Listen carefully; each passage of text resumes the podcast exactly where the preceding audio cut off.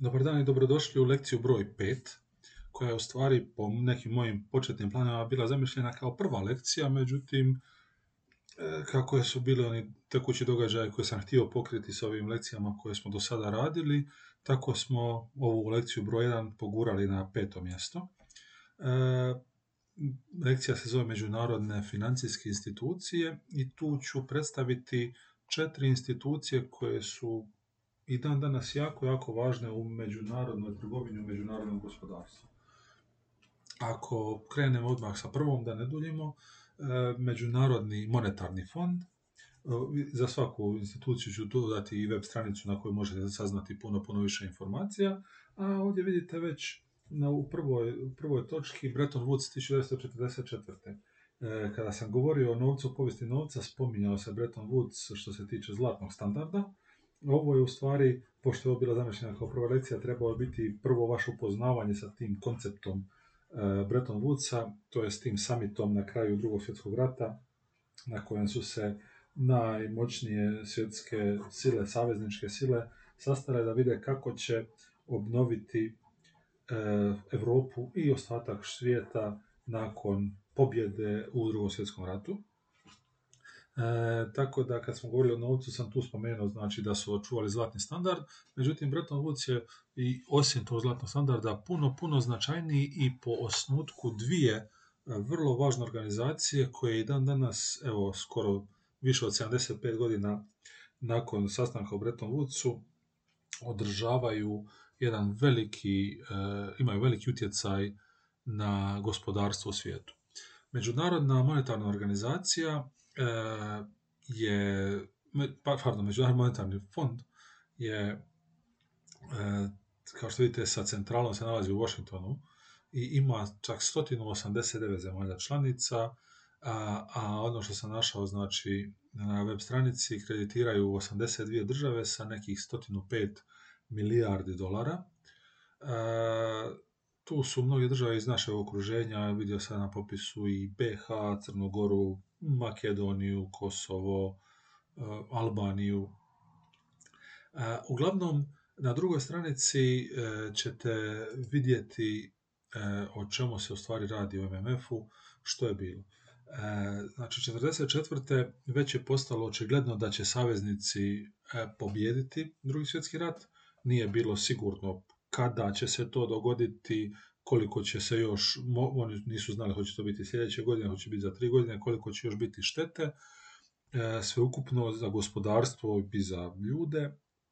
Međutim, već su tada došli do zaključka da čim završi drugi svjetski rat, odmah moraju krenuti u obnovu, jer za svjetsko gospodarstvo je bilo jako bitno da su sve države koje su poprilično stradale u drugom svjetskom ratu što prije oporave, što prije obnove, da se obnove i infrastruktura, i ceste, i bolnice, i škole, i tvornice, i sve ostalo. Puno, puno toga je bilo razrušeno, a najviše toga je bilo razrušeno u Europi, koja je, naravno, osim američkih država, bila najnaprednija i najindustrializiranija do početka drugog svjetskog rata.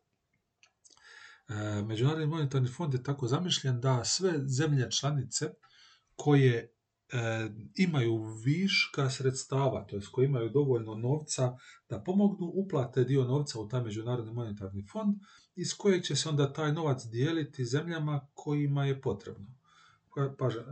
Kažem, to je ideja.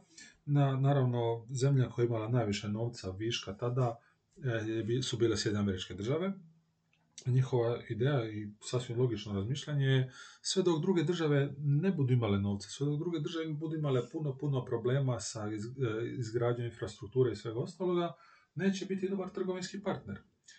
Ako nemate školu i bolnicu, apsolutno vam sigurno ne treba i neke luksuzne stvari, e, sve ćete novce uložiti u oporavak e, vašeg gospodarstva. Tako da je Cjelokupna ideja zato se zove Međunarodni monetarni fond, gdje će zemlje koje imaju novaca uplatiti određenu svotu i onda će se ta svota dijeliti zemljama kojima taj novac treba.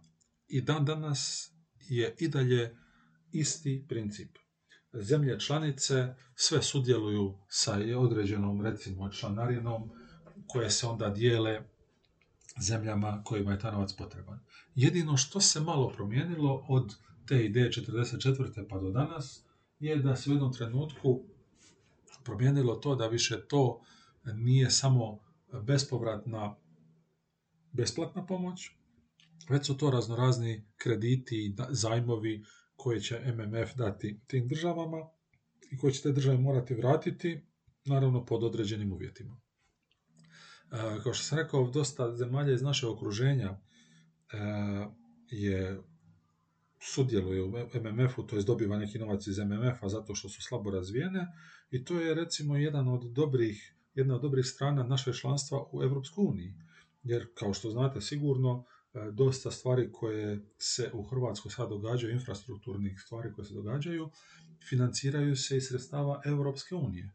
I dosta tih sredstava su bespovratna sredstva, na, prilike na istom principu kao što je MMF to e, radio, ali E, naravno sa puno, recimo, blažim uvjetima i, i dosta toga, rekao sam, su bespovratna sredstva, dok MMF zahtjeva se ta sredstva vrate i da je dosta, dosta striktne uvjete kako bi e, osigurao da će te države imati dovoljno novca, da će dovoljno novca da mogu vratiti svoje kredite. Tako da mnoge zemlje koje su se zadužile kod MMF-a imaju razne uvjete koje moraju ispuniti uglavnom se tiču smanjenja troškova, smanjenja recimo državnih institucija, smanje, rasprodaje nekih državne imovine i tako dalje. I kao što vidite, e, znači na drugoj stranici, od 1944. od samog početka pa sve do 70. E, ideja, primarna ideja i primarna misija MMF-a je bila suradnja i izgradnja. Znači suradnja svih država, izgradnja svih tih razrušenih država, e, gdje će naravno kroz ono što sam već spomenuo, kroz e, zlatni standard e, vezati novce da, budu, da bude stabilna valuta, da se gospodarstvo oporave i negdje do 70. 71. kada se ukinuo zlatni standard, sva ta gospodarstva evropska su se već poprilično, poprilično oporavila. Naravno, neke druge zemlje su sada postale e, potrebite što se tiče članstva u MMF-u. Tijekom 60-ih, krajem 50-ih i cijele 60 je bio naravno cijeli pokret osamostaljivanja e, afričkih i azijskih zemalja od svojih bivših kolonijalnih vlasnika. E, to su postale mlade, nove zemlje bez velikih sredstava jer su kolonijalni vlasnici pokupili sve novce i sve što je bilo vrijedno sa sobom. Tako da su sada afričke i azijske zemlje e, postale veliki korisnici sredstava MMF. E, kad 71. E, kada se ukinuo zlatni standard, došlo je do nekih drugih problema i ovdje se stavio naravno to neki kraj tog Bretton Woodsa kao te, kao te ideje. I došlo je do prve naftne krize došlo je do prvih velikih problema sa valutama, zato što više nisu bile zaštićene zlatnim standardom i MMF je počeo raditi na tome. Od 82. do 89. MMF-ova emisija bila oporavak od te naftne krize koja je bila 70-ih, veliki skokovi cijena nafte, mnoge države nisu imale novca da bi platile sve svoje dugove. Od 90. od pada komunističkih sustava Istočne Europe i Azije. E, sve te zemlje su ušle u tranzicijske procese i bila im je potrebna financijska pomoć. A od 2005. otprilike pa sve do danas e, MMF ima za cilj neku stabilnost međunarodnog financijskog sustava kroz e, prvo je bila financijska kriza 2007. i 2008. Danas ove nove krize MMF će sigurno u sljedećim godinama imati poprilično puno posla kako bi pomogao zemljama koje su nastradale od e, posljedica pandemije, ekonomski nastradale od posljedica pandemije. Ono što nisam napomenuo iz prošlog slajda još je, e, možda nije toliko bitno, ali trenutno na čelu Međunarodnog monetarnog fonda je gospođa Kristalina Georgijeva, inače iz Bugarske. Ona je direktorica MMF-a. Prije toga je direktorica također bila žena Christine Lagarde, francuzica, koja je odstupila sa te pozicije jer je dobila posao u Europskoj uniji. Inače, to je, ovo napominjem najviše i odakle su sve, zato što je po tom dogovoru još iz 1944.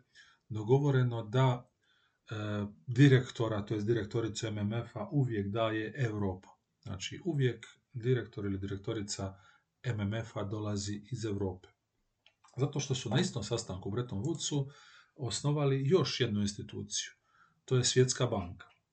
I kao što vidite, kad govori već o direktorima, e, trenutni direktor Svjetske banke se zove David Malpass i on je Amerikanac. Po tom dogovoru Svjetsku banku direktora uvijek daje Amerikanac. To je Sjedine američke države. E, Svjetska banka je ono, i sada je tu možda malo dolazi, može doći do zabune, zato što se zove Svjetska banka, ona je Međunarodni monetarni fond, je institucija kao fond koji daje kredite, a Svjetska banka, iako se zove banka, je institucija koja u stvari dijeli novac. Znači, kad se, kad, kad se zadužujete u Svjetske banci, tada se u stvari toliko ne zadužujete koliko dobivate razno razne bespovratne novce. Ali, za razliku od MMF-a, Svjetska banka je usmjerena najviše na jako, jako slabo razvijene zemlje. Znači, MMF može, može teoretski i Hrvatska tražiti novac od MMF-a, može i Njemačka, Švedska, Norveška, neće vjerovatno, ali mogu po svim, po svim, po svim pravilima. Ukoliko tražite novac od Svjetske banke, to znači da sigurno jako, jako loše stojite ekonomski. I Svjetska banka u stvari unutar sebe ima dvije institucije koje su se specijalizirale za pomoć. Međunarodna banka za obnovu i razvoj, ovaj IBRD, International Bank for Reconstruction and Development, daje novce tim dosta, dosta siromašnim zemljama. To su neke zemlje, opet afričke, azijske, latinoameričke zemlje, zemlje koje se sada zovu zemlje u razvoju. A ova International Developmental Agency, međunarodna razvojna udruga, ako od njih dobivate novac, tada znate da ste vjerojatno među desetak najsiromašnijih zemalja u svijetu. Kada međunarodna razvojna udruga dolazi u vas, to znači da ste stvarno, stvarno siromašni. To su neke afričke zemlje tipa Benin e, i Burundi, to je Bangladeš, e, Mauricius, Madagaskar i tako dalje. E, ciljevi, Svjetska banka postoji znači od 1944. uvijek se fokusirala na te e, najsiromašnije, na pomoć njima. To oni, te siromašne zemlje u stvari ne zahtijevaju toliko puno novaca koliko uopće nemaju novaca. Tako da i sa, i sa nekoliko stotina milijuna dolara, što je za velike države koje uplaćuju u Međunarodni monetarni fond i u Svjetsku banku, više manje sitnica, mogu poprilično puno toga napraviti. To su zemlje koje nemaju apsolutno nikakvu infrastrukturu, kojima treba novac da bi sagradili neku svoju prvu cestu, školu, bolnicu, nešto, bilo što. Znači, ciljevi Svjetske banke iz njihovog, sa njihove web stranice su, ima ih više, ja sam samo izdvojio dvije, znači smanjenje ekstremnog siromaštva. Ekstremno siromaštvo se definira kao kada imate manje od dolar 90 dnevno na raspolaganju, na manje od 3% svjetskog stanovništva. Trenutno je ta brojka negdje oko skoro desetak posto. E, s time da im je jako dobro išla, ali neka su predviđanja da ova pandemija će poprilično puno unazaditi e, te siromašne države. Točnije, pokazalo se dosadašnja istraživanja i predviđanja pokazuju da oni koji su imali novaca će više manje i dalje imati novaca. Što ste prije pandemije bili uspješnija zemlja, puno manje ćete nastradati nego zemlje koje su prije pandemije bile dosta slabe, slabe ekonomski, dosta siromašne. One će dodatno siromašiti, tako da će im sigurno biti potrebna pomoć svjetske banke kako bi se ponovno nekako uspravili na noge, kako bi mogli e, eto, čisto nahraniti ljude da imaju više od 1,90 dolara dnevno I drugi cilj im je taj bio da prihod nižem platežnom sloju, a to je nekih 40% ljudi na svijetu, znači nekih skoro 3 milijarde ljudi, da im rastu prihodi, da ipak imaju neku mogućnost da mogu planirati za budućnost.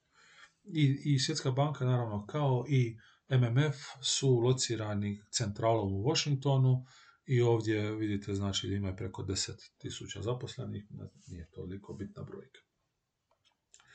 Treća organizacija e, koju ću spominjati je najmlađa organizacija od, od ovih koje, od kojima ću danas pričati. To je Svjetska trgovinska organizacija i kao što vidite Svjetska trgovinska organizacija nastala 1995. znači prije samo 25 godina. Iako je Svjetska trgovinska organizacija u stvari postojala još tamo od Bretton Woodsa, još tamo recimo od početka 45. Međutim, nije postojala kao organizacija, već je postojala samo kao ovaj ovdje što piše GATT, General Agreement on Tariffs and Trade, opći sporazum o e, carinama i trgovini. To je znači od 45. do 95. punih 50 godina bio sporazum koje su potpisivale sve države koje su htjele biti dio toga sporazuma. Taj opći sporazum o e, carinama i trgovini je bio napisan, to jest i dalje postoji, naravno, je bio napisan na nekih 30 tisuća stranica. E, svaka i najsitnija, najmanja pojedinost je bila tu uključena. Zbog čega je postojao taj sporazum? je postoje u stvari zato da bi pojednostavnilo međunarodnu trgovinu između država. Da nije postao taj opći sporazum, taj GATT, svaka država bi sa svakom drugom državom morala napraviti poseban sporazum u kojem bi sve to na tih ne znam, 10, 20, 30 tisuća stranica dogovorili o svemu, apsolutno svemu mogućem. E, ali pravlje, organiziranje tog generalnog okvira GATA, samim pristupanjem GATU automatski prihvaćate sva ta pravila i automatski možete e, nesmetano trgovati sa svim drugim zemljama članicama, kojih trenutno sada ima 164. E, nakon GATA e, se kasnije oformio i sporazum GATS, ovaj, znači, ova S stoji za Services, Znači, GATS govori o e, načinu na koji će se usluge e, organizirati, to jest međunarodni način funkcioniranja uslužnih djelatnosti i, i dosta, dosta kasnije i TRIPS, e, gdje ovaj IP se tiče intellectual property, gdje govorimo o intelektualnom vlasništvu i način na koji možemo čuvati intelektualno vlasništvo. Jedna od sljedećih lekcija će biti posvećena intelektualnom vlasništvu posebno, ali samim ulaskom u ugovor TRIPS, znači obvezuje se vaša država da će poštovati intelektualno vlasništvo svih drugih država, to jest ne morate sada netko koji je ne znam, engleski pjevač, bi da ne postoji TRIPS, morao u svakoj državi posebno zaštititi svoju pjesmu, svoju glazbu, kako mu je ne bi nitko neovlašteno skidao, pjevao i tako dalje. Ovim načinom ste e, apsolutno zaštićeni ukoliko imate neko interaktno vlasništvo širom cijelog svijeta. E, World Trade Organization je znači stvoren 95. kao krovna organizacija koja će nadzirati provedbu ta tri ugovora i mnogih drugih naravno ugovora e, kojima će e, sve države morati se prilagoditi Trenutno imaju 164 države članice, znači postoji nekih 40 država koje nisu unutar svjetske trgovinske organizacije. Velika većina njih je u pristupnim pregovorima. Između ostalih tu su i Srbija i Bosna i Hercegovina od ovih nekih naših bližih. E, tako da, recimo, pošto BiH i Srbija nisu u svjetskoj trgovinskoj organizaciji, Hrvatska sa njima sklapa poseban trgovinski ugovor o uvozu, izvozu i nekim drugim i svim drugim, drugim aktivnostima. E, možete naravno vidjeti što se tiče svjetske trgovinske organizacije ovoga GATA e, način na koji je ovaj princip ušao u igru sada, zadnjih godina zbog Brexita. Znači, dok je Velika Britanija bila dio Europske unije, e, za Veliku Britaniju su vrijedila pravila Europske unije, to jest sva trgovina i sve komunikacije između država unutar Europske unije su se vodile po pravilima Europske unije. E, kada je Velika Britanija odlučila izaći iz Europske unije, 2016. je to bilo kad je bio referendum, e, kada je odlučila izaći iz Europske unije, moralo se pristupiti ponovnom pregovaranju svih tih nekih točaka koje su do sada bile spomenute u tim nekim europskim ugovorima. Međutim, nakon četiri godine pregovaranja o nekim točkama su se uspjeli dogovoriti, o nekim točkama se nisu uspjeli dogovoriti, pregovori su dugo, dugo trajali, Velika Britanija je sada za novu godinu 2021. izišla definitivno i više nije u EU nikako i za neke stvari koje su uspjeli dogovoriti sa Europskom unijom vrijede taj dogovor, a za sve stvari za koje se nisu uspjeli dogovoriti vrijede dogovori svjetske trgovinske organizacije, znači GATT, GATT strips, za sve što se nisu uspjeli dogovoriti, kao nešto, na primjer, što je ribarstvo, koje je kao jedna od najvećih problema u kojima se nisu uspjeli dogovoriti i tako dalje.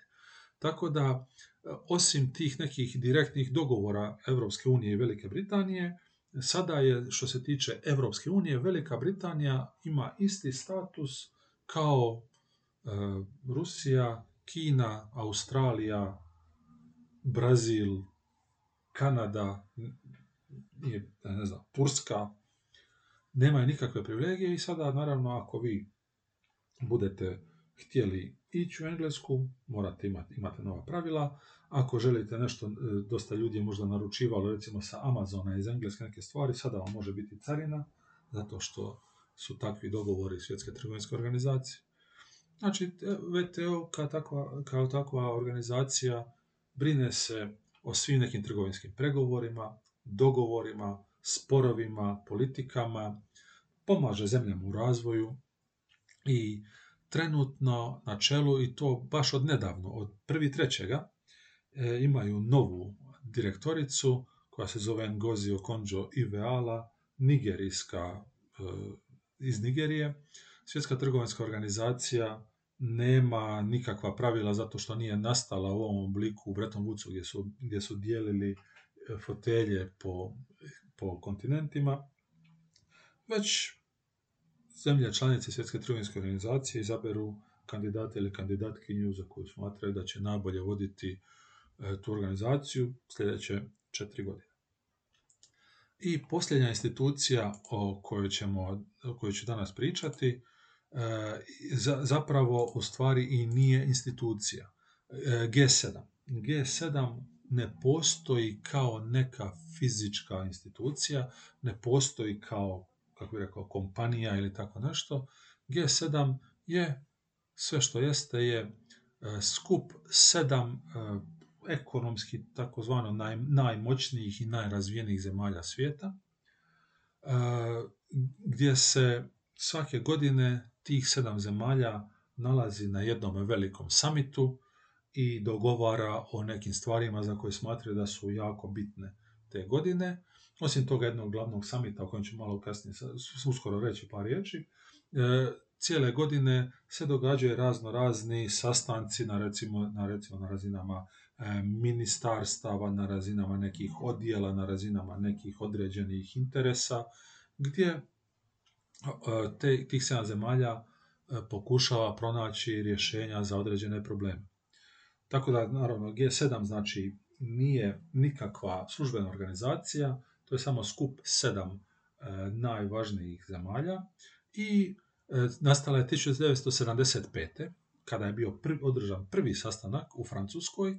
Na prvom sastanku, kao što vidite u točki, bilo je u stvari šest zemalja, šest zemalja, bio je G6, samo tu prvu godinu.